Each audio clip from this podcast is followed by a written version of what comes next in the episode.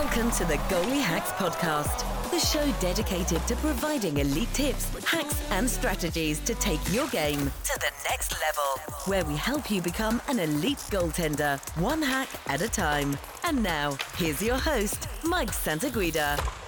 Bang, bang. What is up, hackers? And welcome back to the show. I want to start off this episode introducing a pretty cool initiative. You know, I'm going to start running on a bi-monthly basis, I think. You know, we'll sort of play it by ear. But about four months ago, after I started the show, uh, I asked on my Instagram story if you guys would be interested in participating in Q and A type episodes where basically you guys submit your questions and have an opportunity to be featured on the show. And the feedback was nothing short of spectacular, and everyone seemed so pumped. So it is my pleasure to introduce to you guys an opportunity to have your voice and your question answered and featured on the Goalie Hacks Podcast. You know, what an amazing opportunity for us to connect. What an amazing opportunity for you guys to get your personal questions answered and to be featured on the show. And what an amazing opportunity to bring this community closer together and for me to get to the root of your guys' problems right on the show. So in the next few weeks, once we get enough submissions, which hopefully will be plenty, I'd love for everybody who listens to the show to to submit a question. Um, I'd love to have too many to handle. You know, it would it would make for some great episodes and, and for more to come. You know, even if you don't get picked in this current one, I think I'm just going to keep the submissions and then just build on them. Um, you know, and, and it'll just make for some great content that I know everybody will be able to connect with just because it's coming right from you guys. So once I get about five submissions, I'll sort through the questions and pick five guests to have their questions featured and answered per Q and A episode on the show. And so if you want to be featured, and I encourage everyone to think about their questions, right? Like, you know, don't just jump on there. Think about it. You know, maybe some things you're struggling with, and submit it to me if you want an opportunity to get your questions answered live on the Goalie Hacks Podcast. So to submit your question, head to speakpipe.com slash goalie hacks. The link will also be under the podcast tab on my website at goalie hacks dot com. And the link will also be in my bio on Instagram and Twitter, or you can just type in the U R L into a webpage to go right there, speak. pipe.com slash goalie hacks. You literally just press record, keep your question, you know, uh, under sixty seconds if you can help it. You record yourself.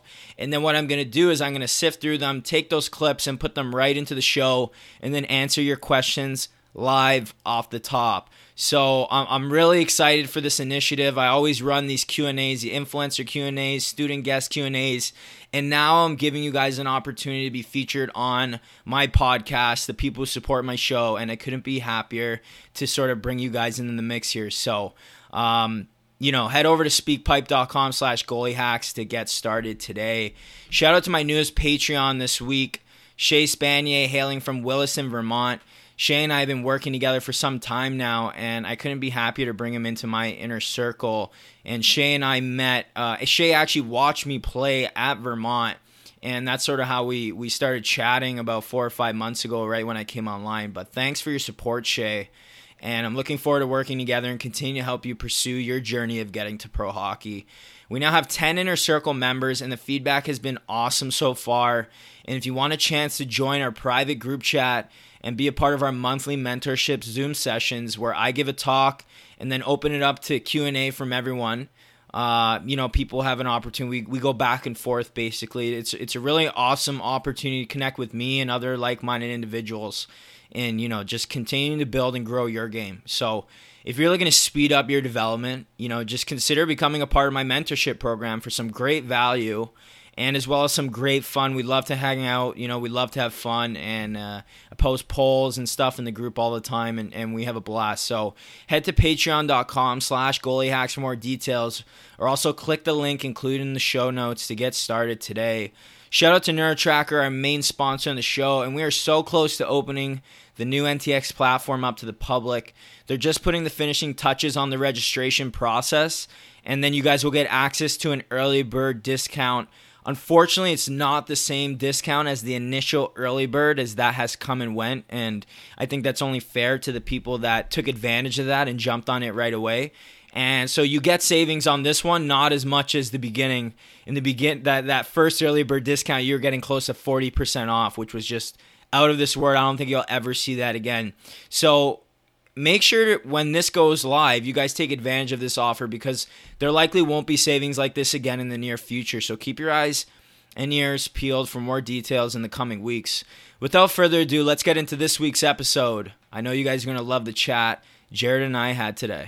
Hello, everyone. Welcome to this week's episode of the Goalie Hacks Podcast. Today on the show, I have the pleasure of being joined by a fellow Avon Old Farms alumni, former goalie, and now the associate head coach of UMass Amherst, Jared DeMichiel. Coach DeMichiel has been playing and coaching at the next level for over fifteen plus years now, winning several league awards and three league championships during his time playing in the Atlantic Hockey Division, Division One Hockey for R I T, Rochester Institute of Technology. He went on to play over thirty plus pro games in the E C H L and five games in the American Hockey League before retiring in two thousand twelve. After coaching two years at the D three level, he's now been a Division One coach for the last six years. Jared, how you doing, Coach? Really happy to have you on the show. Doing well, Mike. Thanks for having me. Always, always good to talk to a fellow Winged Beaver, Avon Old Farms alum. Yeah, yeah, it's great to connect, man. I, I didn't realize you were an Avon alum until I looked up your elite prospects page, and I saw you were at Saint Lawrence a bit too while I was at U V N.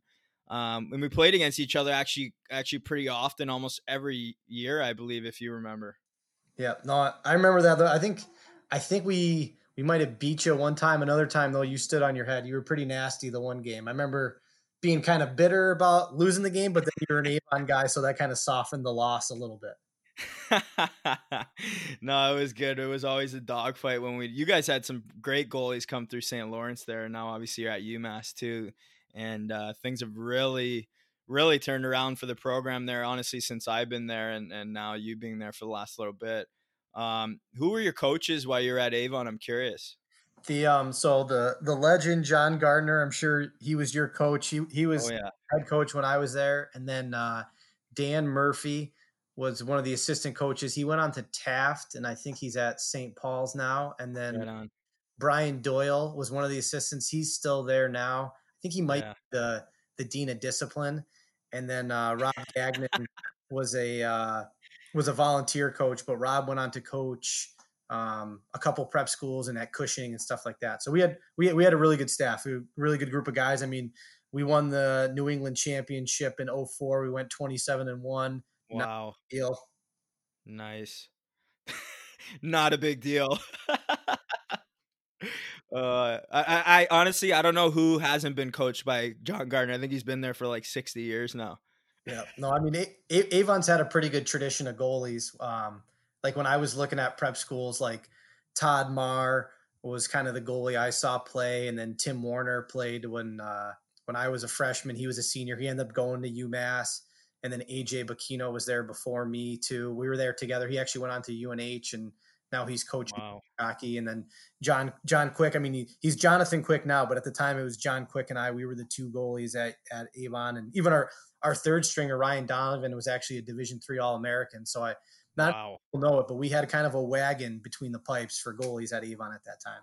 Wow. I didn't know that you played with him. That's so cool. Mm-hmm. Wow. Yeah. Well, that's some tough competition, honestly, to, to sort of – yeah, trying to get some minutes here, right? yeah, no, I mean, whatever. Our our goalies at Avon, we were we were pretty pretty damn good, and uh, it was tough to get time there and stuff like that. But I mean, whatever. Being a goalie, you got to get used to the grind. So uh, yeah, I think it was a good thing for me to experience in high school and kind of prepare me for juniors in college and stuff like that. I mean, would have liked to get a little bit more playing time, but uh, obviously, Quick played really really well and deserved all the minutes that he got. Um, would have been just nice to get thrown a bone every once in a while. Yeah. Um, yeah. No, it, it is what it is. We won a championship and that's what it's all about at the end of the day. Yeah. Yeah, for sure. Well, shout out to Avon Old Farms. Um, and, uh, we'll get into that a little bit more, but, uh, let's jump right in and get going. You know, maybe you can start out by telling our listeners a bit about your journey, you know, just leading up to where we are today. For sure. So, um, I, I grew up in a small town called Harwington, Connecticut. Um, grew up a huge Hartford Whalers fan. That's how my family got into hockey. My dad, uh, my dad's more of a, a baseball, basketball guy. Um, but we used to go to Whalers games and that's what got me into it. And then, uh, started off as a forward. And then the first year of Pee Wee, I got cut from every single team. So uh, I'm like, hey, if I'm a duster, I might as well switch positions and play street hockey and try goalies, and loved Sean Burke and Jason Muzzatti for the Whalers back in the day. So I was like, why don't I try out this goalie thing? And um, picked it up pretty fast. And within a few years was playing triple A. Nice. And, um, after playing triple A, like in, in Connecticut, like you, you go to prep school, um, juniors didn't kind of have the same notoriety that it does now. And um, looked at a few different prep schools, but Avon was always kind of my dream school. Like I, I played for Avon youth hockey. Um, so I'd seen a good amount of Avon's games, saw the Avon Army, knew the tradition of good goalies that came through Avon. So ended up going to Avon, and then was yeah. on for four years. After four years of Avon, um, went on to play two years of junior hockey. Um, my first year I was in the N A, I was in the N A H L. Um, playing for Springfield. And then the second year I started off in the E J with the, the Boston Junior Harbor Wolves, who are now defunct. And then um, finished off in the U S H L with the Indiana Ice and the Chicago Steel. And then was really lucky in March that I got an opportunity to go to R I T, and then um, went to R I T for four years. And then after four years of R I T, we had a pretty good year. My senior year, our, our team made it to the Frozen Four, which was an unreal experience. Yeah. And then um, played parts of two seasons pro. And after those two years of pro, my second year of pro, I was kind of packing up my car and packing up my bags more than I was stopping pucks. So I thought I'd need to get into a different profession, and uh, got, got into coaching, and um, haven't turned back since. I did. I was at N A S for um, two years and one year recruiting. It was a brand new program, and then was at Saint Lawrence for two years. And we had some pretty good success there. We went to the E C A C Final Four for two years and our goalie at Saint Lawrence had a ton of success. And then I've been at uh, UMass for the last four. We uh, we went to the national championship last season, and this season we're on track to be uh, an N C double A tournament team until the uh, coronavirus and the COVIDs took over the world. So yeah, yeah, it's unfortunate, man, uh, yeah. for everybody. You know, crazy how it all just sort of came to an end, and it's just a wash. All the seniors, you know what I mean? That. Uh, I'm sure had high hopes, um, you know, to, to do something big, but uh, it is what it is. I guess we got to sort of roll with the punches, and I'm sure that you're you're putting in a lot of work on the recruiting side to, to keep the the good tradition going that uh, uh, Cal McCarr has has sort of, I guess, started there, uh, lighting a fire in that program. Um, I didn't realize you you actually grew up around Avon initially before I had looked at uh, your background, but. Maybe you could just touch on your, you know, your prep school experience a little bit. Do you think going there and going the prep school route and set you up for success throughout your career, both as a goalie and professionally? Like, what are some of the pros and cons in your opinion going that route? Yeah, no, I mean, like I said earlier, um, I like I played youth hockey for the Avon Panthers out of the same rink where Avon Old Farms is. Like, that's the the first time I, I put on goalie pads was first year Pee Wee, so I played there. And like I said, like I'd go to the Avon games and. They, I thought they always had the best student section, um, and you always knew about players going on to play Division One and playing pro, and um, alums like Brian Leach. He was yeah. kind of a big name at that time, um, but there was a multitude of guys going on and having success at the college and at the N H L level. Um, so I looked at, I, I basically narrowed it down to like four schools, um, and I was maybe a little hesitant with Avon with it being all guys at first. Um, yeah. But when I, when I did my overnight and, and met a bunch of the guys, um, I, it kind of just hit it off and felt really, really comfortable. And, um, I was really, really happy with my decision. I mean, I ended up repeating my freshman year and did four full years there. And, um, nice. I wish more kids did it today, but I, I mean, not trying to pump my tires, but I was tri varsity. I was varsity soccer, varsity hockey, varsity baseball. Wow. Um, and we I do a good baseball team there too. Yeah. No, we we had a we had a wagon of a baseball team there too, um, but uh, like I, I felt like my parents and I felt like at that time like just prep school was the way to go. Being in Connecticut, and um, my family moved right into Avon at the end of my sophomore year. Um, not trying to whatever be too much of a softie, but I'm a little bit of a mama's boy. I, I lived on campus, was a monitor and all that good stuff. But on, on Wednesdays and Saturdays, my mom would bring me like her homemade pasta sauce and pasta and chicken parm. Um, oh man, you're lucky, think, buddy. Yeah. I think, I think the food's a little bit better now at Avon than when I was there, but we had like turkey. I don't know, man. I'm not too far off. I, I don't really? know. They, when I was there, like we had uh, like turkey sandwiches and tomato soup on Wednesdays, and like we got a game coming up. Like I'm an I'm an Italian boy. Like give me some pasta, give me some carbs, give me some chicken. Like let's go. And um, but no, like I, I'm really really happy about going going to Avon Experience, and I still have whatever lifelong friends from there. Um, four of my groomsmen were guys that I went to high school with at Avon.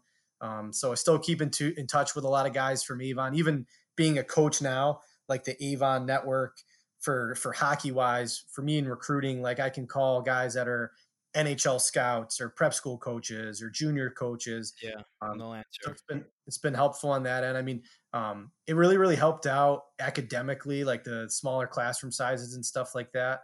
Um, for sure. I do think it is a little bit different now. Like junior hockey has a little bit more of a pull, I think, in today's day and age. Like I think I still would have gone to prep school, um, being a Connecticut kid, but I don't know if I would have gone for all four years, like maybe just junior, senior year, um, and things like yeah. that. I mean, in, in hindsight, like probably should have gone to a place where maybe I would have got more time and stuff like that. But yeah, um, whatever. Sometimes you got to go through some some bumps in the road to make you earn it and make you learn to grind and stuff like that. But yeah. no, fun still has a special place in my heart. I still go back for the the Christmas Classic every year for recruiting and whatnot. Um, hit up the, uh, the, the the pizza place there in town and uh, get a bite to eat. So no, Avon's an awesome spot.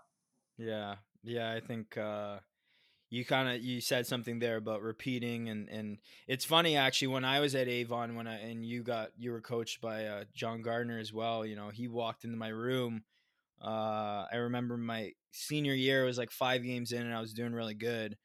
And um, I had gotten an offer from like Trinity Trinity College D three, yeah. and they were sort of going to lowball me into the school. And he was like, "Where are you going to take it?" And I was like, "Not really," you know. Yeah. And he's like, "Well, why not?" And I was like, "Well, I want to play Division One."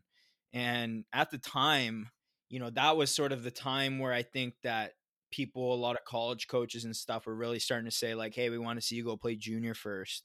Um, and he was really against it. And obviously, things have changed a bit. But going back to what you said about repeating, repeating a year for me, because I, I didn't go go there four years. I three years here at public school in, in Toronto and Southern Ontario.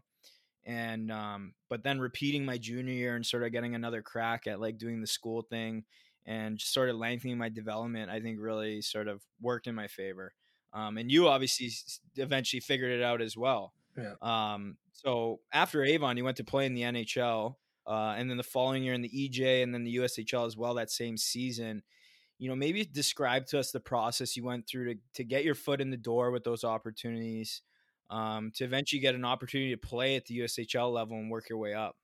Yeah.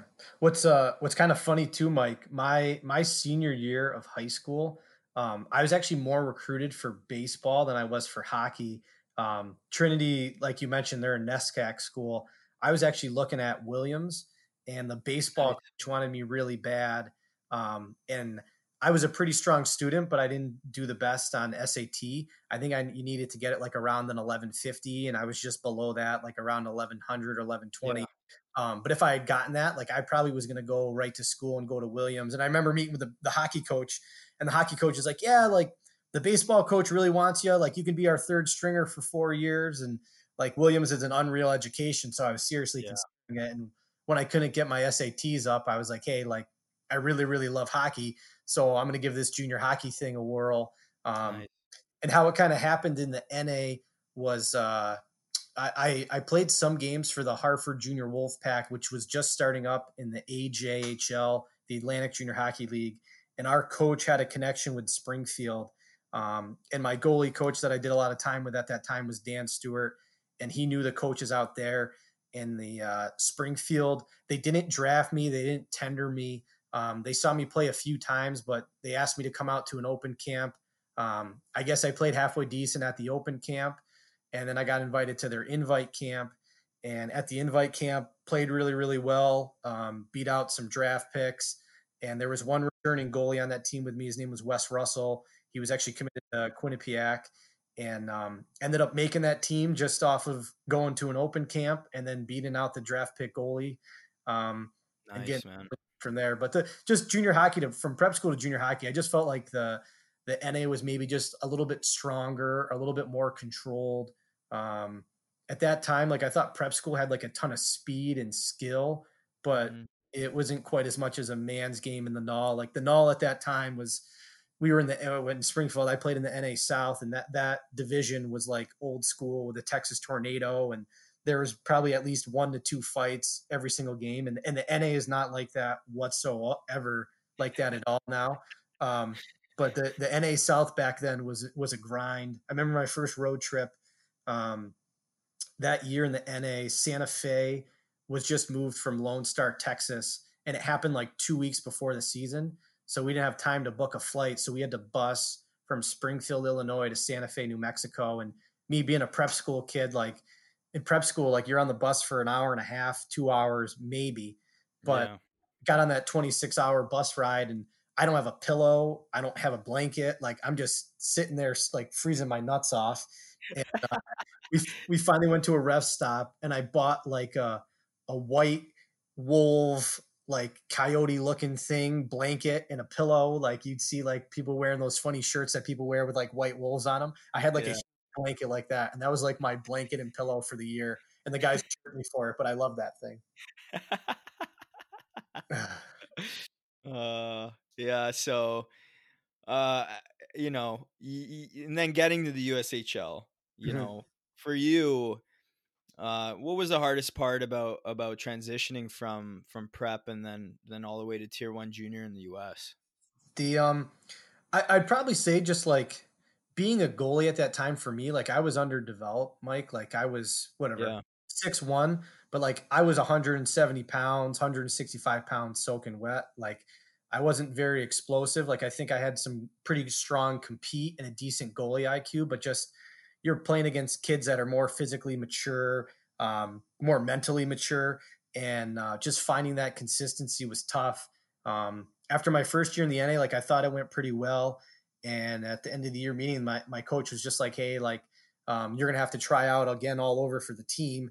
And when he told me that, I'm like, well, like if I'm not guaranteed a spot after like kind of grinding it out for a year, yeah. like I look for other places. And Um, I went and tried out for the Chicago Steel in the U S H L. The goalie coach in, in the N A had just been hired there for Chicago. So I felt the connection. Um, nice. And he was just like, hey, like we need an older goalie. I was going to be an age out. And he's like, we want someone with experience, and felt like pretty connected there, and went to camp, had a solid camp. And then going into like the last day of tryouts, they traded for another overage goalie that had U S H L experience already. So they were like, hey, like, we're going to cut you loose. Like, we're not carrying two overage goalies. So yeah. it happened. Um, didn't really have a team. And then the Harbor Wolves team in the E J gave me a call. We're just like, hey, you can play just about every single game. Uh, at that time, too, the E J had a really good reputation with being, being a lot of New England schools in the area. It was really easy for teams to come out and see you play. And um, our team on the Harbor Wolves, we were not the strongest. That's me sugarcoating it pretty nicely. Like we were pretty weak, but I, I faced a ton of shots, got to play a lot of important minutes. And around Thanksgiving time, uh, an Indiana Ice scout, I guess, was at a few of our games, saw me play, thought I played well, and was like, hey, like, do you want to come out to the U S H L? And our team was kind of struggling. And um, I was emailing coaches, was like going up and talking to coaches after games, being like, hey, like, What's, what's your situation at with goalies? Like, what, how would you think today? What do you think I can get better at? And was kind of getting the Heisman from some schools. So I was like, hey, like if I go out to the U S H L and that's the best league, if I have success out here, like there, there's no way that they can doubt that I'm a Division One goalie. So um, went out to the ice. It took me like, I was maybe out there for like two or three weeks before U S A Hockey like opened up my rights. And then they finally did. My first game, like I would just say I played fine. Like, I wasn't good. I wasn't bad. I was just fine. And then kind of crazy, was home for Christmas time. And on Christmas Eve, I was skating at Avon Old Farms with some other former players that come back from college and junior and skate there, and got off the ice on Christmas Eve. And I got a call from the coach there on the ice. And he was just like, hey, um, just want to let you know you uh, we're bringing in another overage forward. And because of that, we're going to have to trade you or put you on waivers. Um, I know this isn't what you want to hear, but Merry Christmas. So I was like, oh crap. Like I'm without a team again. I'm an overager. And um, I'll never forget on Christmas day, I, I just bought like a ton of Indiana Ice swag. Like I had a t-shirt and a hoodie and stuff oh my like God. my mom already had it all wrapped up, still gave it to her on Christmas. And I'll never forget, like, she's opening up the presents and she's got tears coming down her eyes because the team that I just got released from, traded from, I gave her their their swag for Christmas. So that was kind of a little bit funny, whatever, a little emotional. But um, the Chicago Steel ended up picking me up on Christmas Day. And then Chris, the day after Christmas, Boxing Day, I drove out to Chicago, got out there. Um, and Chicago, our team was just okay, but I ended up playing a decent amount of minutes. And um, I got, I mean, I had some good games, had some bad games, just trying to find that consistency. But the, the U S H L back then and now is it's it's the number one league in the U S. Just the the amount of skill, the amount of speed, the, the coaching in the league too. Um, both teams that I played for in the U S H L had goalie coaches. Um, so like those types of things, like it really come a long way from what it was maybe five years before I got into junior. But um, it was no joke. Like when, um, the team that won it that year was Des Moines, and they had Kyle Okposo and Trevor Lewis and Jeff Petrie. Um, they had a really, really good team. And our team in Chicago, we were in last place, but we led the league in commitments. We had like twenty plus commitments. Wow. So if you're in last place and you got twenty plus commitments, like it's a pretty good league. Yeah, no, no kidding. I'm just curious if you could go back maybe and, and, you know, through all those experiences, trying to, trying to make your way in the U S H L, if you could go back and change one thing, you know, what, what would that be? I, I probably would have put in a little bit more time um, off the ice in the gym. Like I said earlier, like I was just a, a weaker goalie. Like I wish on maybe Mondays and Tuesdays, I would have done some things in the gym um, just to help my core strength, my leg strength. Just felt like sometimes whatever you play three and three and you're on the bus and you get back Sunday and your, your, your legs just feel like snot.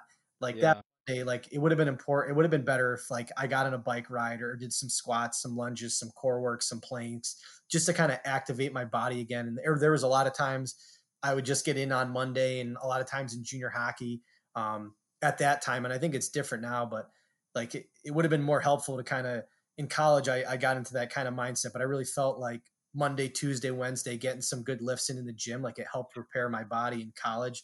And I wish I would have done that in junior. I think that would have helped my body hold up and uh, would help my mind hold up a little bit longer too. Yeah. Yeah. So while you're playing junior, you know, trying to work your way up, you know, trying to get seen by colleges, maybe take us through, you know, how you started talking R I T, how you got on their radar, and how you eventually were able to, co- to get a commitment there.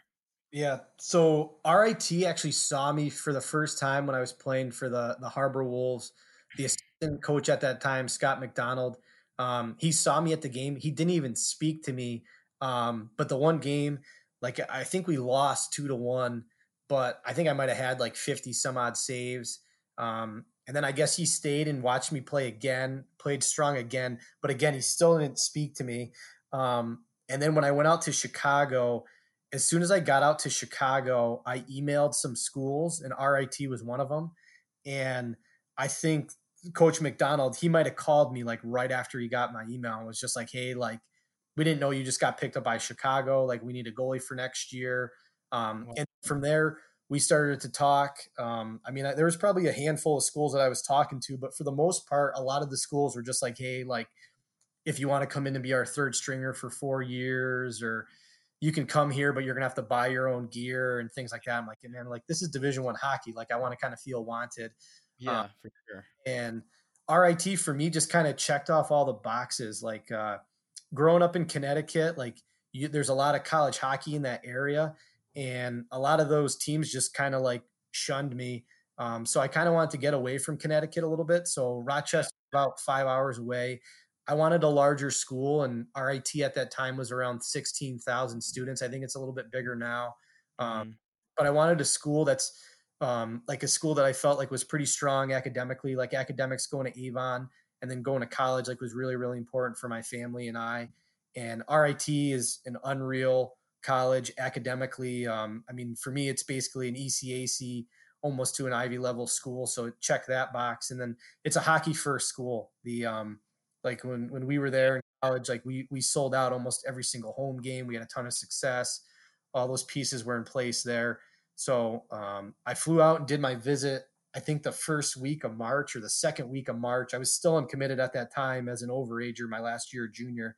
And um, I remember calling my dad um, my during the day there and my fly down. And I was just like, hey, like, I think I feel pretty comfortable, like good group of guys. Like the coach has been really honest with me. And what's kind of crazy too, is when I visited the head coach, like, and Wayne Wilson, he's still the head coach now, but Wayne was very honest with me. When we sat down, he was just like, hey, like, we have two really good returning goalies. Like, I can't promise you any starts your freshman year. I'll try to get you one if I can, but you're going to have to earn that through practice. But we have two goalies that we really, really like, but the one's going to be a senior when you're a freshman. And if he moves, when he moves on, that's going to be kind of your opportunity to get more minutes. And it was just kind of refreshing for a coach just to be like, hey, like, you're yeah, going to you, right? You're going to have to earn it. Um, and I committed right on the visit and felt really, really comfortable with it. And, um, yeah, I was really excited for that freshman year, but was, I thought I was ready for college hockey, but it's, uh, was a, a bigger step than what I thought it was going to be. Yeah, for sure. And for other kids looking to get exposure, maybe, you know, looking to get seen by Division One coaches, what's some advice you can give them to increase their exposure, get in contact with them to get on their radar? Yeah. I mean, I think from a goalie perspective, um, like, I think it's very easy to email schools. Like, if you just want to give them a, a short snap at where you're at in your career, where you play, um, your, your grades, your academics, what you're looking to major in. And then obviously for a goalie too, like if you can put together short highlights, even of a goalie session, or if you have game film and put that in the email, like that's the easiest thing. They're, um, Like obviously your season, how you perform in season is going to open up the most eyes. But in the summertime, if you're trying to go to maybe an exposure camp, like there are some good ones, you can go to one or two of them. I wouldn't tell you to drive all over God's green earth and try to hit up every single one. Yeah. If there's a couple out there that you think are are really, really strong, um, U S H L camps are really good places to be seen. So um, usually when, when kids or families ask me that, like I say in the summertime, like, hey, like, if you can make a U S H L camp and then maybe do another camp here or there. And if there's certain coaches that you want to be seen and see you in person, then go to those camps. But um, sometimes too, like it's better for you to just train and work with your goalie coach at home and get bigger and stronger than trying to get as much exposure in the summertime. Cause you, you need some time off physically and mentally. Yeah. Yeah, no, I agree. Those are uh, unreal tips. Um, mm-hmm. You, so you go to R I T, you know, your first year, you got, you got a couple games, and then the next year you got a handful more. Um, and as you sort of alluded to, uh, you know, the coach was pretty straight up with you, which I think is sort of hard to come by, to be honest. And, and you finally get your, you can finally get a starter role your junior year and your senior seasons, you know, for you, uh, and you just mentioned it, what was the hardest part about transitioning to college hockey from junior hockey that you can give uh, some other kids advice to look out for? Yeah. I mean, the, the biggest thing with college hockey, like college hockey is a man's game. Like um, our team at R I T, most of uh, the freshmen were twenty-one. I think we only had like, we had one that was nineteen and one guy that was twenty, but literally my freshman class, we were all twenty-one. So the, you hop on the ice and most of the guy, the upperclassmen are twenty-three, twenty-four, like they're, yeah. they're big boys. They're strong. Um, so again, how I mentioned earlier, like, I, I really cared about my training in the gym and my nutrition. Like I was pretty devoted with that stuff. Um, but I really think the strength coach at R I T, like he really helped kind of zone in my training. Um, like I would, I would go to the gym before college. I would go to the gym five days a week and um, kind of just did what my buddies did. And there wasn't much of a rhyme or a reason for it. But yeah. at the, as my freshman year went on, like I kind of, Um, was maybe a little bit of a nerd, a dork in the gym, just kind of learning about techniques and things that could make me better as a goalie and certain exercises, whether squats or lunges or deadlifts or some core work. Like I could feel myself through that freshman year get stronger. And then I could feel myself in the net being more explosive or more crisp with my skating. Or if guys were coming to screen me, I wasn't yard sailing it and falling over. Like I was holding my ground a little bit better. Um, So, but I remember my first few practices just being surprised on how strong some guys were. And even too, like going in the gym, like I remember one of the upperclassmen like ripped out, ripped out like thirty pull-ups. And I was like, you gotta be kidding me. Like thirty pull-ups. Like I can do ten if I'm lucky. Like, is this guy on steroids or something? And he wasn't. steroids are against N C double A rules, but um, like the, there were some savages on the team, and I think I just I really needed to devote myself in the gym and get, yeah. get confidence in the gym, and then it gave me more confidence on the ice too. Yeah, yeah, no, I agree. It's uh, and and and maybe you could just touch a bit on you know uh, having gone in as sort of an overager, because even when I went to Vermont. Like we, my freshman class, when I went there was like ten kids. And uh, I think there was one kid that was the same thing. One kid was nineteen, everybody was twenty or twenty-one. And, and maybe you can just touch briefly on, you know, uh, why they take kids a little bit later. Why, why don't they take kids at eighteen years old? Why is it so hard to go play at eighteen versus when you're a little bit older? Yeah. So, I mean, I, I would say that like the, the biggest things, and I think people that are hockey people understand it, but if you're not a hockey person, you're ingrained in it. It's hard to understand, but college hockey, it, like I mentioned, it's a man's game. There's a lot of college hockey teams that average age are older than teams in the A H L. So it's an older, stronger league. If you want to have success, if you look at the teams that have whatever played in the N C double A tournament, go deep in the N C double A tournament, like they're usually older teams. Our team at UMass a couple of years ago that played the national championship game, we were mainly sophomores and juniors, but most of our sophomores and juniors were all, for the most part, age outs, except for um, like a stud like Cale McCarr and Mario Ferraro. Um, but even those guys, they came in at nineteen, like they were their their late birth dates, so they could have came in as true freshmen, but to their credit and their family's credits, they just didn't feel like they were ready for it. But um, I think mentally too. Going to junior hockey, it helps you grow up as a person, not just on the ice, but off the ice. Like it's, it's good to live in a billet. It's good to learn how to cook your own meal. It's good to learn how to make your own bed and, and yeah.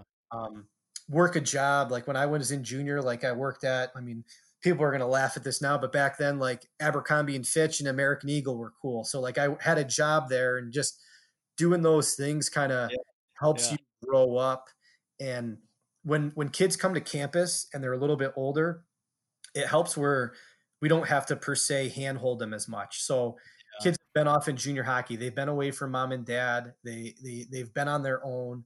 They know how to take care of themselves. They are street smart. They've been in different situations. They know how to handle themselves socially. Um, yeah. Sometimes you can, if you're living at home, you can be kind of sheltered and your parents can kind of take care of you and, and things like that. So I know for me, like juniors was awesome. I can remember um, some of my aunts and my uncles when I went off to junior hockey, they're like, you know, like, what the heck are you doing? Like, you're not going to school. Like, you're going to turn out to be a deadbeat. Like, you're going to college when you're twenty-one. Like, what the heck is that? And I'm like, yeah, traditional thinking, right? Yeah. They don't understand the, the college hockey culture. And for me, like my only chance that I was going to play Division I college hockey is if I went in as a twenty-one year old freshman. Like, that's just what I needed to do. And there are studs in the world like Spencer Knight that commit to a college when they're in Bantams and go in as a true freshman. But for the most part, like, you know, this, Mike, for the most part, most go- college goalies are nineteen, twenty years old, around there. And there are a few eighteen year olds and there are a few twenty-one year olds, but for the most part, like goalies just go into college older, and you, you got to have a little bit of a maturity. You gotta, you gotta be a little better with age, like a fine wine. Well, it's, it, it, I mean, it's funny when I finally got to college, you know, I was wondering when I was eighteen, um, I was like, man, well, I'm doing so well. And you know, these things, and, but it's just, it really is such a big jump. And the first, my first college game ever was against North Dakota in North Dakota. And man, was that a wake up call, like, you know, smack you right in the face, thrown right into the fire. And it's different when you're like a player, right? And typically goalies are going in a little bit older, because it's not like a player where they can play you three shifts a game and sort of work you into the mix a bit. Whereas a goalie, you're out there. You're out there the yeah. whole game. You got to stop all these guys, twenty-four, twenty-three years old, seniors that, you know, are like literally stepping off of in the spring college hockey into the N H L. And you got to be ready for those guys. Nobody's going to give you an easy time. No coaches, nothing, right? So lengthening that develop a bit and being more mature on both the physical and the mental side to sort of be ready for those challenges when they come is really why, you know, they hold back on, on committing to guys so early, and it's really become a standard. I mean, there, like you said, like how many goalies have really jumped into the, into the whole country in the last even five years, like maybe a handful of guys, eighteen years old, you know what I mean? True freshmen. Yeah. It's, it's, it's few and far between. And for some reason, like those goalies that do that get all the publicity, but that's not most of the goalies for the most part. And even in the N H L, like everyone makes a huge deal about Marc-Andre Fleury, like when he came in right at eighteen and everything like that. But like most, most goalies in the N H L, like they don't even get a sniff until they're twenty-three, twenty-four, twenty-five, around that age. Um, it's just for some reason on social media and, and regular media, like everyone talks about like the freak studs. Yeah. Talk about the, the everyday goalie. Um, like we have, we have two really, really good goalies for us at UMass, and they both came to college at nineteen. Um, and that's just kind of what they needed to be ready for college. And it doesn't mean that they're not any good because they came to college when they're nineteen. Like you have to be eighteen. Like it's just so often parents are like, oh, like they want it kind of like a, a cookie cutter setup. Yeah. And sometimes you're ready when you're eighteen and sometimes you're not ready when you're twenty-one, and when you're ready, you're ready. And that's great. And if you can do it when you're eighteen, sweet. And if you can do it when you're twenty-one, that's sweet. Like it's just as long as you get there and long as you find a way to compete and have success, like it doesn't matter how old you are, just matters that you can play and stop the puck at the end of the day. Yeah. Yeah. Like exactly. It's all about your development, right? Yeah. Uh, where, where are you at in your, in your, in your development? There's no point of playing, going to play college if you're going to get shelled and, and you, you know, you're going to ruin yourself mentally even too. Right. Cause, uh, a lot of problems can, can sort of, uh, even when you go play junior, right? Trying to go play in the U S H L when you're not ready at sixteen could ruin you, man. I've seen it ruin guys, you know, some goalies, even in the O H L drafts, like up here, drafted first round, stuff like that. And then they're just not ready for that challenge. And it really ruins their whole career, rather than if you were like a guy like you or I, and you sort of baby stepped yeah. your way into college.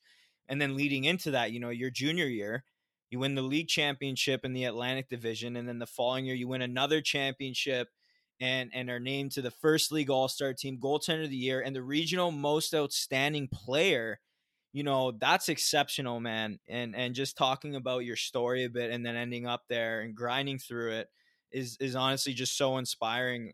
But maybe you could just talk about the growth you experienced from when you first got into college and looking back, you know, what do you think allowed you to succeed and find a way to become a champion eventually? Yeah, so my my freshman year, like I mentioned, like my freshman year basically went just like what Coach Wilson told me it was going to be, like the two older goalies um, played ahead of me, and they totally deserved to play ahead of me. They were a one two punch and they played awesome. Like, I think we led the league in goals against that year, and nice. we, we won the regular season championship. And then going into my sophomore year, um, the other goalie returning was a junior. The senior had moved on, and that junior goalie had actually just won goalie of the year. And, um, to start my sophomore year, that, that junior goalie had a really, really good start, and I got one game early. And I did not play well. I think I gave up about five goals to a team in conference. And I had to kind of sit and watch the other goalie. And the other goalie played really, really well. And then you never know how your opportunity is going to come up. That other goalie ended up getting into a goalie fight. Like if you look it up on YouTube, him and the goalie from Canisius, like legit square up at center ice at the, the Ritter Arena at R I T. They squared up and fought. It was awesome to watch. Probably wasn't the best thing at the time. So that goalie ended up, ended up getting suspended for two games. Um, so I finally, I'm surprised, it was only, I'm surprised it was only two games. I know. So he, he got suspended for two games. And um, the first game that I got to play, cause he was suspended again, I did not play well. I think I maybe gave up like four or five goals. It was a team that we should have beat. Um, but then the next game we played Niagara. And at that time, Niagara was ranked a top fifteen team. I think they went to the N C double A tournament that year. Um, and I, I had a pretty good game. Like I think I was one of the three stars. Um, we, we ended up tying it, but um, just it gave me a ton of confidence. And then going into my junior year, um, the other goalie was still returning. He was a senior. I was a junior. But uh, at the end of that sophomore year, like in my end of the year meeting with the coaches, I was just very honest with them, where I was like, hey, like if I have a good training camp, can you just give me one of the first few games? And I need to have a good training camp, and I need to prove to you that I'm in good shape and I'm ready to be uh, an, an important piece of this team. But I, I want to earn that, but let me show you that. And if I show you that, can I get a game? And Um, I worked my nuts off that summer. I came in unreal shape. Um, I, I was whatever. Um, being a goalie, I really prided on, on myself on being in pretty good shape. At that time, too, in college, I tried to save my laundry, so I walked around without my shirt off a lot. I know the ladies like that a little bit too. So going, going hard in the gym kind of helped out. But then the, the start of that junior year, um, my fir- the first start that they gave me was our second game of the season. It was at Western Michigan, and Western Michigan has an unreal student section. They're called the Lawson Lunatics. I didn't know that until the game, but um, that game too, Western Michigan has a few guys from the Chicago Steel that I played with. So um, it was kind of one of those situations, kind of similar, probably your first start at North Dakota, but it was kind of a, a sink or sim swim situation. Like, I think if I played well, I would have gotten some chance. And if I sucked, I probably was going to ride pine for the next two years. And um, I think I actually got scored on the first shot of the game, but then after that, didn't give up a goal for the rest of the game. We ended up beating them two to one. I mean, it was a, a fairly decent upset in Atlantic Hockey School beating a C C H A school. Um, and the coaches were awesome. They gave me a start the next weekend, and a, a big game for us at R I T is at Blue Cross Arena. And we played against Saint Lawrence. Um, we actually lost that game two to one, but again, played pretty solid. And the, uh, the Coach Wilson was like, "Hey, we're, we're going to split you and the other goalie here for a few weekends and see what happens." And I kept playing really, really well. And the other goalie kind of dropped the ball a little bit. And then, um, from basically November to December on, like, I kind of took the ball and ran with it and got a ton of confidence. And, um, I think I went on like a, we went on like a five game winning streak. And then, uh, after Christmas, they decided to, to split the two of us again. And, um, kind of crazy too, going into playoffs that year, we ended up winning the regular season championship. And I, I broke my wrist during our bye week. Um, kind of funny, was doing box jumps in the gym, and the smallest box jump that's maybe not even like a foot high, I was talking to somebody, not paying attention, caught my toes, went down, broke my wrist. And then the um the next weekend we played Holy Cross. The the other goalie played, and the games were super high scoring. We were the one seed, they were the lowest seed, and we ended up beating them in three games. But I want to say every game was like nine to seven, ten to eight, eleven to nine.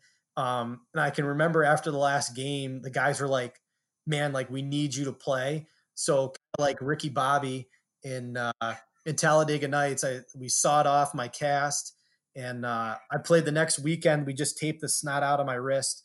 We ended up losing in the, uh, the Final Four for Atlantic Hockey. But I think it just, uh, a lot for me, it gave me a ton of confidence that my teammates were like, "Hey, like, we want you to play. We need you to play. Even if your wrist has only been healed for like a week, like, get in there and stop the puck." And I was like, "All right." And then um, going into my senior year, had a, had a ton of confidence kind of how that junior season went. And um, senior year, I mean, it was, it was magical. Like, we, uh, we won the regular season championship. We won the Atlantic Hockey Championship. We went into the N C double A tournament, and um, we faced Denver. Denver was highly touted. Their goalie, Mark Chevry, was an All-American.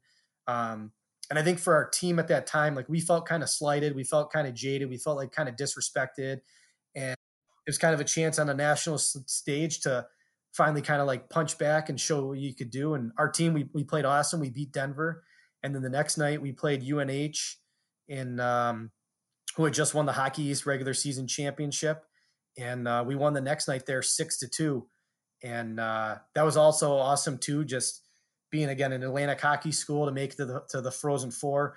We ended up getting shelled in the Frozen Four to Wisconsin. Wisconsin, like, that team was unreal. I think all six of their defensemen are now playing in the N H L. Um, but that that senior year definitely gave um, myself a ton of confidence. It was unexperienced. It was really awesome too for my family. Like, sounds cliche, but your your parents, your family, my sister, they'd been a lot through a lot, whatever. Dealing with me kind of being a scrub growing up as a goalie, and then trying to finally starting to figure it out. And um, it's my wife now. It was my girlfriend at the time though, at R I T.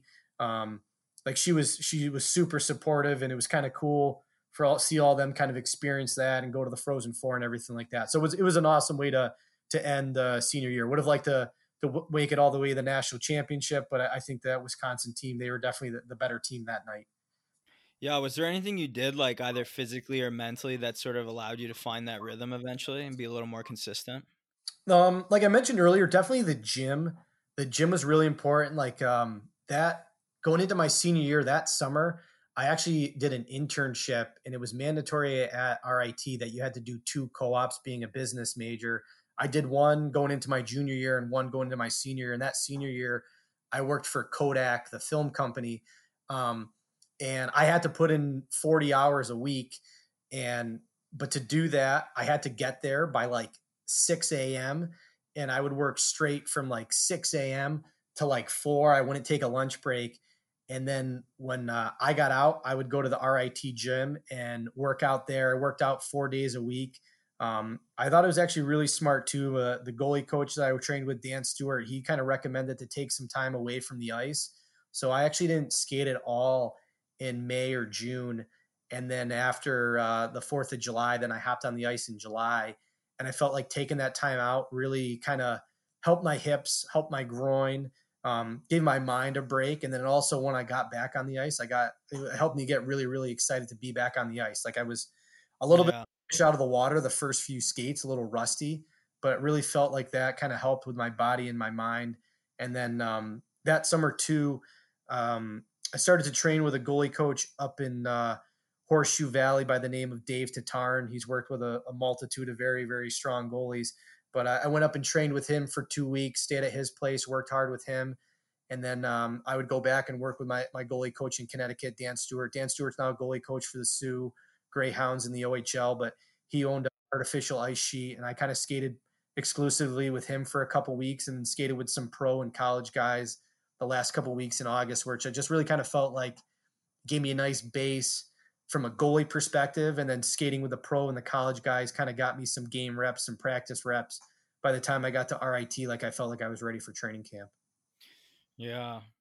Yeah. Just rewinding a little bit.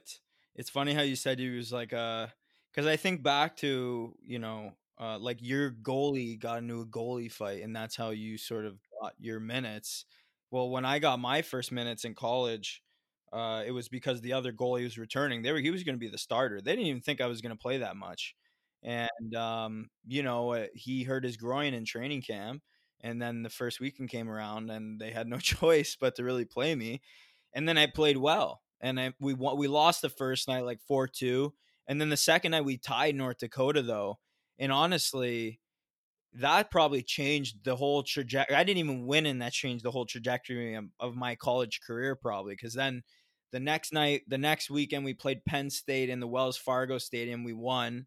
And then the next night after that, I played Notre Dame had just come in the Hockey East. I think they're gone now. Right. Yeah. Yeah. But we beat them, and then we lost to them the second night. And that's when we started alternating again. But looking at the beginning of my career, like if I wasn't ready to finally, like I went in at twenty, right? And then I, they, they randomly got minutes, and it was sink or swim. And if I didn't do that good, it probably would have, my college career probably would have looked way different. I probably wouldn't have played like seventy games, right? So, yeah. But looking back a bit on, you know, you, you talk about you're bouncing back, you know, from bad performances. What did you do either like mentally or physically? Like what did you tell yourself that sort of allowed you to either bounce back from a bad performance, or like what you said, that one game you played good, you gave up the first shot of the game? How did you mentally sort of get over those those challenges when they came? Yeah, I mean, the um I think a lot of times I would look back to to prior success in, in games from prep school or for juniors. Um like you have some games, and I'm sure all of us goalies have this, like where there's some games where there's just no chance they can score on you. And I would kind of think back to those games. And um, even too in college, like I can remember, I, I think I was very lucky with my parents. The they're, they, they aren't hockey people, but they're super caring and loving. But I think the best thing that they did with me is they kind of just, they, they weren't afraid to let me fall. They weren't afraid to let me make mistakes. And they were always super supportive. But I, I can remember talking to my dad after one of those bad games. And um, my dad never showed emotion to me after the games, but now he, he would share with me. He was like, hey, like I was just as pissed off as you were, that like, I wanted you to play well. Like I wasn't mad at you, but I was mad for you just knowing all the hard work that you put in. Like I wanted you to play well. But I remember my dad would just be like, be the best player on the ice at Monday's practice, be the best player on the ice at Tuesday's practice. And I think if I, when I had those kind of so-so game, one so-so game, that next week, like I had a really good week of practice. Like I kind of had a little bit of a pissed off, F you mentality. I was a really good teammate, but like I was not getting scored on. Like at that time, people would talk a lot about Dominik Hasek, about how hard he was in practice and he wouldn't want to get scored on. And I would kind of have that same mentality. Um, and even from the first drill in practice, like, you know, sometimes as a, as a goalie, you want to get warmed up, you want to feel good. You want guys to, to snap it off from the blue line. Like I was kind of like, I don't care where they shoot it from. Like I'm going to stop every single shot. Have that mentality. I felt like that's really kind of what got me back into it. Um, I would also, I would go on early and just do some basic skating drills, hand drills that would kind of help me feel like I, I would get settled and get my hands under me. So like if I felt like kind of if I was in a good place, um, just a few basic drills, just skating drills, working your hands, working your stick, feeling the puck. Those things were important. Um, but it's, again, too, is kind of funny. I can remember my mom too, after going into my junior year, I remember her just being like, hey, just stop the puck. Like it's easy. You just got to stop the puck. Like you don't have anything else but to think about, but stop the puck. And I can remember there was a few times maybe in my younger days, like I'd be like, oh my God, like that kid's committed to that school or that guy's a draft pick. Like he, he must just be the best player ever. And then kind of just clearing my mind and just being like, stop the puck. Like that kind of simplifies it as much as you can do it. Um, so, I mean, I, I think too often nowadays parents are are afraid for their kids to fail. And that was kind of the, the best thing for me. It helped me get thicker skin. It helped me work harder. It helped me get more focus. It helped me find solutions to the problems. Um, and that's, I mean, I'm not the only one that ha- has it had to be that way, but that's kind of what, what worked for me. And that's how I had to find success. Yeah. Yeah. It's sort of, uh, your last performance only defines you, you know, if, if you let it, right. The best thing you can do is turn the page. Right. And, yeah. uh, if you let that sort of haunt over you, you let that pour into your next game and stuff. Um, that reflects poorly on you more than just flushing it and just showing people it was sort of a bump in the road. Right. No, for sure. Um, so you go pro after your senior year and you have an opportunity to play five American League games, which is exceptional. So congrats on that. Um, and looking back at your experience when you first went pro, you know, what's the one thing you would go back and tell yourself to better prepare you for pro hockey and, and to be successful in the American League? Yeah, I mean, I think the one thing that I, I wish I could do is just be more open-minded about the situation that you go into going from college to pro. Um, like it, I went into the mindset, like I want to play in the American League and I'll probably have to start off in the coast, but I want to get up to the American League as fast as possible. And I, I, I wish I kind of appreciated things in the coast a little bit more to get to the American League. But um, when I got to the American League, I, I think I, I wish I would have appreciated it more. Like, I think I kind of had more of a chip, like I should have been up here sooner. Like mm. I can play up here. And um, I did have a couple good starts in the American League. I also had a couple crappy starts. So um I think, too, one thing that I was unaware of going from college to pro, um, when I graduated college, I was twenty-five years old. And for me, I was going into Washington Capitals training camp, and I'm like, hey, I, I'm a rookie.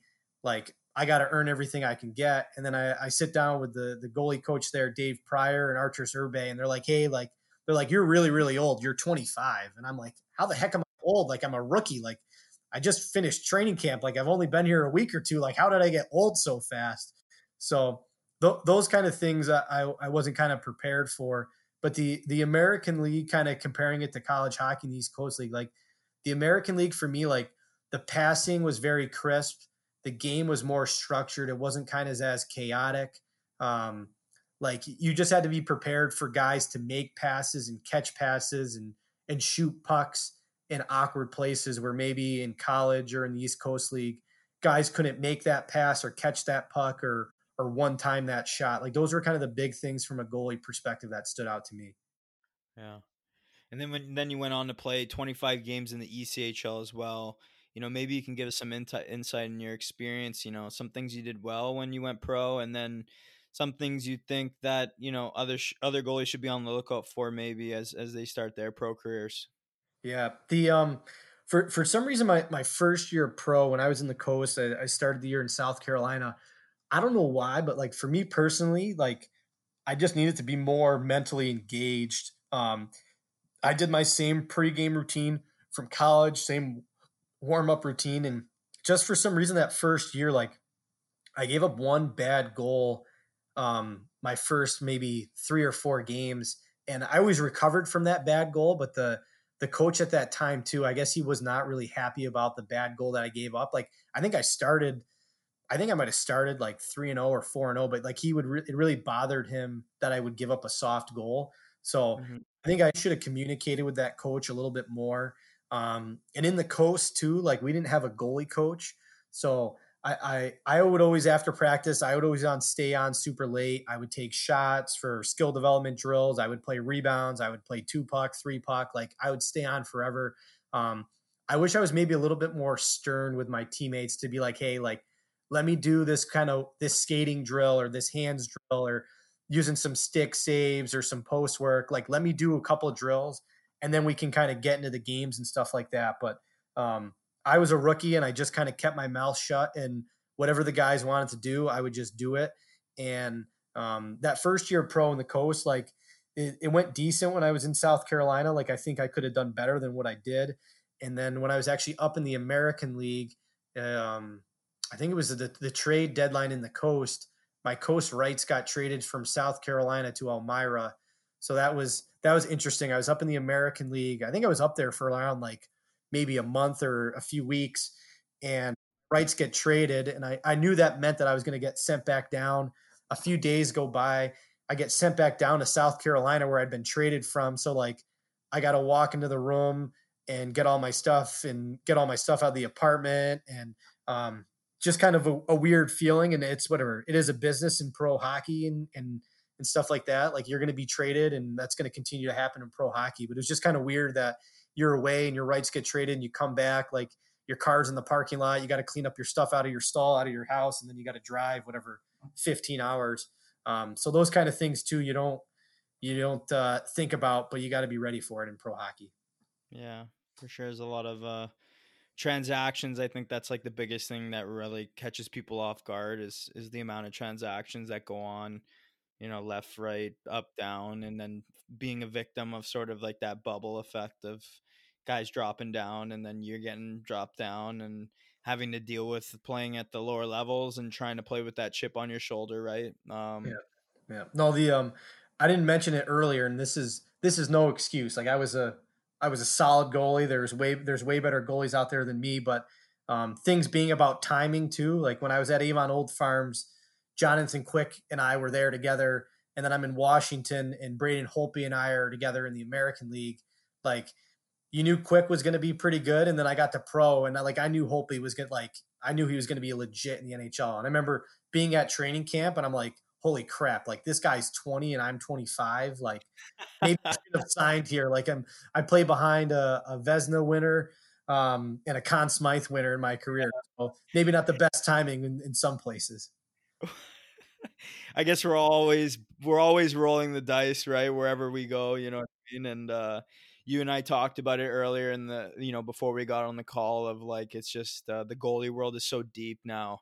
You know, there's just so many good goaltenders at the next level. And you got, and you know, nowadays you got, uh, you got guys on American League N H L contracts and the E C H L. Half the league is N H L contracted guys, you know.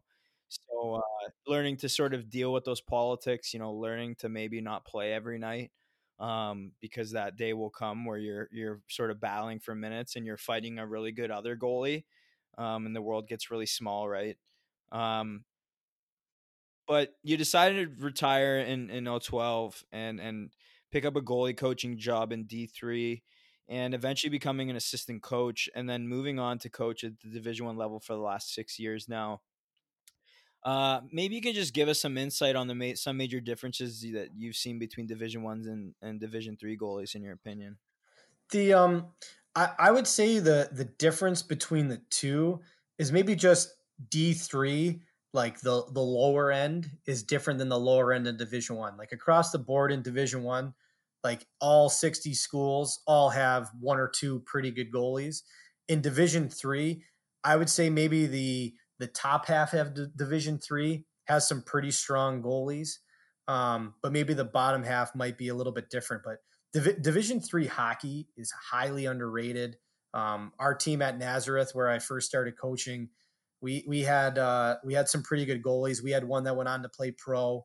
Um, so Division three, it's not like it's the end of the world. If you go there, like, you're not going to have a chance to play. Like, one of our defensemen, like, he had, he played in the coast for multiple years and played over in Europe for multiple years. So, like, if you take your, your training, your nutrition pretty serious, you can have that. It's just maybe a little bit too of a different mentality, Division one to Division three. Like, I'd say the, the two schools that I've worked at in Division one, like, all the guys take sleeping, eating, training pretty serious. Um, I would say Division three, maybe there there's just not as, as many resources where you might not have um, the same type of food or nutrition and those things where it's on you, where you, like, you have to be smart at the dining halls and you have to be smart when you're cooking um, at your apartment and that type of thing, and taking care of your body and that type of stuff. Um, but the, the same amount of time, like, when I was as a coach in D three to D one, like, I put the same amount of time into the goalies um, when we're doing things multiple times a week and things like that. So um, the Division three, like, the top D three teams are just as good as some Division one teams. Yeah, for sure. No, I, and uh, I seen it too, even in pro hockey. You have uh, some guys that I've had, uh, you know, an opportunity to play against the last few years, you know, uh, national championship D three goalies that could have easily played D one. You know what I mean? Oh, for sure. For sure. Yeah. Well, now diving into some of your work in the, in Division One, you know, working with Saint Lawrence, um, and now UMass Amherst, a top program in the country, you know, what are some of the characteristics that you look for in goaltenders when you're recruiting that, that you will, you know, will, will transition well from junior to college level? Yeah. I mean, uh, I think the first thing I look for is a goalie that competes. The, um, I mean, you, you, you, you, you play this way as a goalie, Mike, seeing you play and coaching against you, but you, you got to have that compete level. And um, that was something that I think for me as a goalie, it took time to learn how to kind of harness that in prep school and junior and in college. But uh, even at the N H L goal level, the goalies that really compete, those are the ones that are stopping the most pucks. And um, it's not just battling to make a huge save. It's those goalies that are competing to find the puck, where you can just give up and drop to your knees and throw your hands up in the air because you're screened. But those goalies that really fight to find the puck, can compete to find the puck, that's important to me. Um, I like goalies that have a good mix of athleticism and a technical side too. Like, I, I think you can't be put all your eggs into one basket, whether it's being technical or being athletic. Like, I think you got to find a happy medium. And I think the best goalies in the N H L are a good example of that too. So recruiting, like, I'll look for that. I like goalies that can play the puck. Um, if you can have a third defenseman back there, when you, I mean, I, as a, when I was a goalie, I really liked playing the puck. I, I know my defenseman really, really liked it. So I put a lot of pride into that. Um, and then a goalie that can kind of steal a game. That's kind of a, an X factor. Like, if you have a kid that can steal a game, or he can maybe face twenty shots and be lights out, and then a goalie that can stop forty shots and be lights out. Like, you got to give your t- team a chance to win every single game. And uh, those are probably the big kind of characteristics that, that I like to look for a goalie. I mean, and, and obviously the, the, the intangibles too, of, of being a good person, being a good teammate. Um, those, those things do go a long way. I also too, for being a goalie, I, I kind of pride myself on, on not being too much of a weirdo. The, uh, my, my wife and I joke around uh, the Michael Scott, where she, she would say that I'm not superstitious. I'm just a little stitious. So um, when I, when I do recruit a goalie, I try to find one that I feel like is, is pretty normal. So, like, we can converse, we can have a conversation. Um, some goalies are normal and some goalies are like aliens, and yeah, try to find up, ones that are, you gotta, to, you gotta be able to socially fit in with, like, the group, right? Exactly. I, you know, I'm, I, I like to say I'm for the boys. I want my goalie to be for the boys too. Yeah. Yeah. No, I like that. It's, uh, those are some great points. You literally, you hit everything that I, I believe in, a lot of that stuff too, just having gone through it. And obviously I'm not necessarily coaching, but, uh, that seems to be the common theme of, of things coming up. You know, if you want to sort of make it to that next level, you got to show people you don't really belong at the level you're at. Right. one hundred percent. Um, And for young goalies looking to play Division One hockey one day, you know, what do you think is a key element in their development that they should be focusing on? Or in your opinion, what is the biggest skill that you can work on as a young athlete that will eventually help you transition well to Division One hockey? The, um, the, the biggest thing for me, I would say, is skating. the the the most time that you spend on your skating, whether you're in a crease or you're in the neutral zone or you're with pucks, working on your skating, being crisp, getting to those spots as fast as possible, as clean as possible. Um, we, we talk a lot with our goalies. We say everything goes head, hands, feet. You, your head has to lead the way, then your hands, then your feet. And the the faster that you can get there, you can get to the middle, you can get depth. Um, for me, the, the best goalies in the N H L are the best skating goalies. And uh, the best goalies, again, for me in college, are the best skating goalies. And someone like you, Mike, like I think back to how you played, like you obviously, you, you weren't six five or you aren't six five, uh, but your, your, your, your skating for me was special where you're, you were elite getting the spots. You could get there fast. You could get out and challenge. Um, and that's how you could play big in the net. So if you have a good skating goalie and he's big too, like that's special. Like, again, a lot of people talk about Pecorine. Like Pecorine for me is a very good skater. And then he knows how to compete from there too. Um, so it, it does, it does take time to find the right mix of being skating and technical and then kind of mixing in the compete athleticism. Um, and I think that times takes a lot of time to know when you just need to skate it out and when you need to skate and compete your nuts off. So those would be the things that I would talk about. Yeah, no, I like how you alluded to the skating because, uh, and then even brought up the short, tall guy thing, right? Like it doesn't really matter what size you are. And even Pecorine, he's grown a lot since he's been in the N H L with his skating, right? Because the the game has gotten so fast and it's sort of force it force it sort of worked in my favor a little bit as a shorter guy, you know, coming up through the rankings just because, you know, I, I always took pride in that skating and that mobility. And now the game is the hockey I Q is just getting so high. And, um, you know, it's, it's becoming so fast and so skill based where everybody needs that skill now.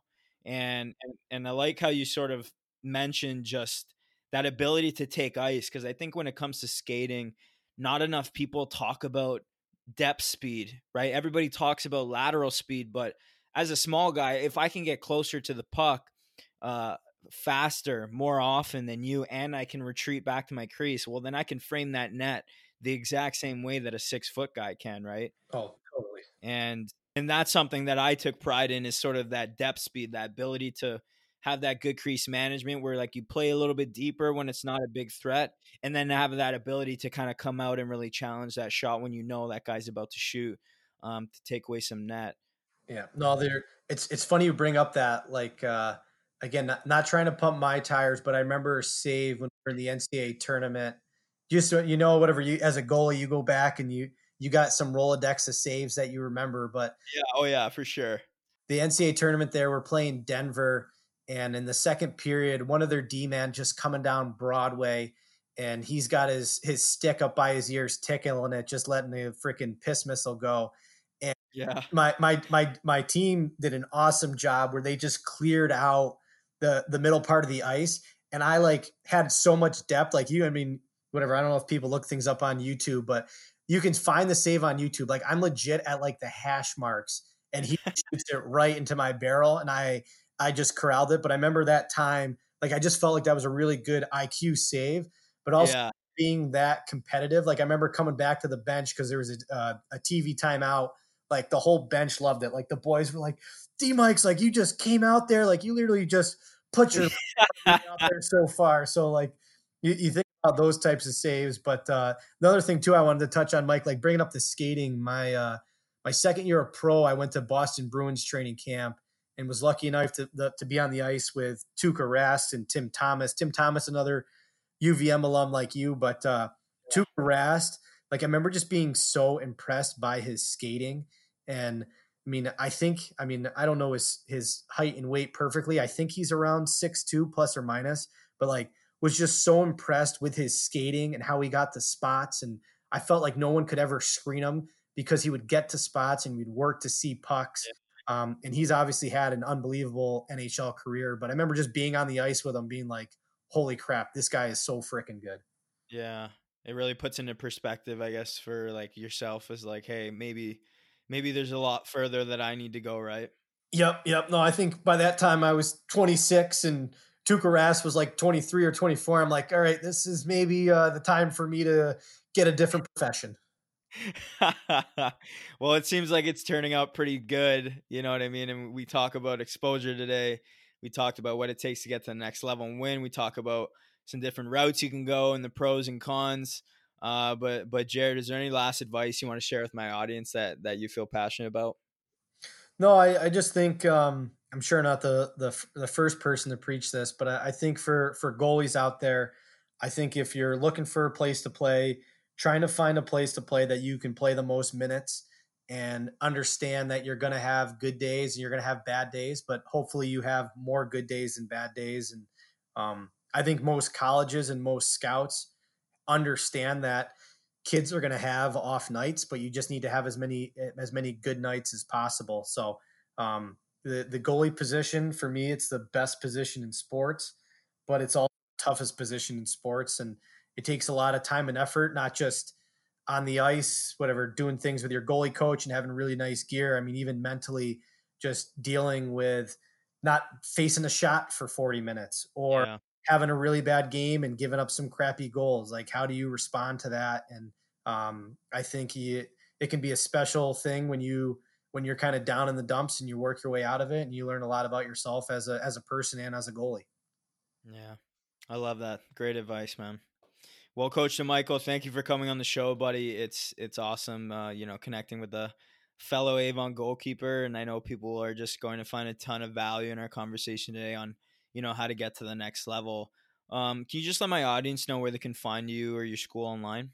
Yeah, for sure. So, uh, to find my school, it's umass dot e d u, U M A S S dot E D U. And then you can find the hockey team if you just go to umass athletics dot com. Um, I'm on social media and things like that too. So if you want to sauce me a follow on Twitter or Instagram, it's uh, D Mike three three one six, D E M I K E three three one six. So uh, don't be afraid to uh, sauce me a follow and help my ratio out. I love it. I love it. So go check out Coach DeMichiel, UMass Amherst. All the all the links will be available in the show notes. Um, he's been successful getting to the next level for decades now, and he's now coaching at one of the most successful programs in the country. And I know if you're looking to get exposure and make that jump, this episode is definitely for you. Maybe some somewhere down the road we'll have you back on the show if that's something that interests you, man. I'd, I'd love to have. I'd love to come back as long as the uh, audience doesn't think I totally suck. I'd love to come back. I'm sure they will. It was a great one today, but I'm grateful for you coming on. Uh, thanks for your time today. Take care, be safe, and we'll chat soon, man. Thanks, Mike. Thanks for tuning in to this week's episode, guys. If you like what you heard today, make sure to hit that subscribe button as we have tons of amazing guests lined up ready to come onto the show in the next few months. Make sure to tune in next week and every Tuesday from now on at eight a.m. as I have the goalie coach from the back-to-back S B H L Minor Pro Champs, the Huntsville Havoc, Brett Schaefer, coming onto the show. And we actually recorded this one a while back, but I couldn't be more happy to finally release this episode as Brett and I give an inside look into minor pro hockey and what it takes to work your way up the pro ladder and develop the skills to excel in this world. So make sure to tune back next week. Without further ado, here are the giveaway details for the NeuroTracker X subscription we're giving away. To enter the giveaway, if you're an Apple user, simply go to the Apple Podcast app on your phone and leave us a written review and rating. And if you're an Android user, you can also download iTunes onto your computer, search the show, and leave a written review and rating on there as well. Once you leave a review of the podcast, take a screenshot of it and either email it to goaliehacks at gmail dot com or D M me on Instagram with your screenshot and your full name. If you guys are also interested in getting started with the product, feel free to hit me up either by email or Instagram direct messages to get more details. Get excited, guys. Great things ahead. I hope you enjoyed today's show, and I'll see you next week.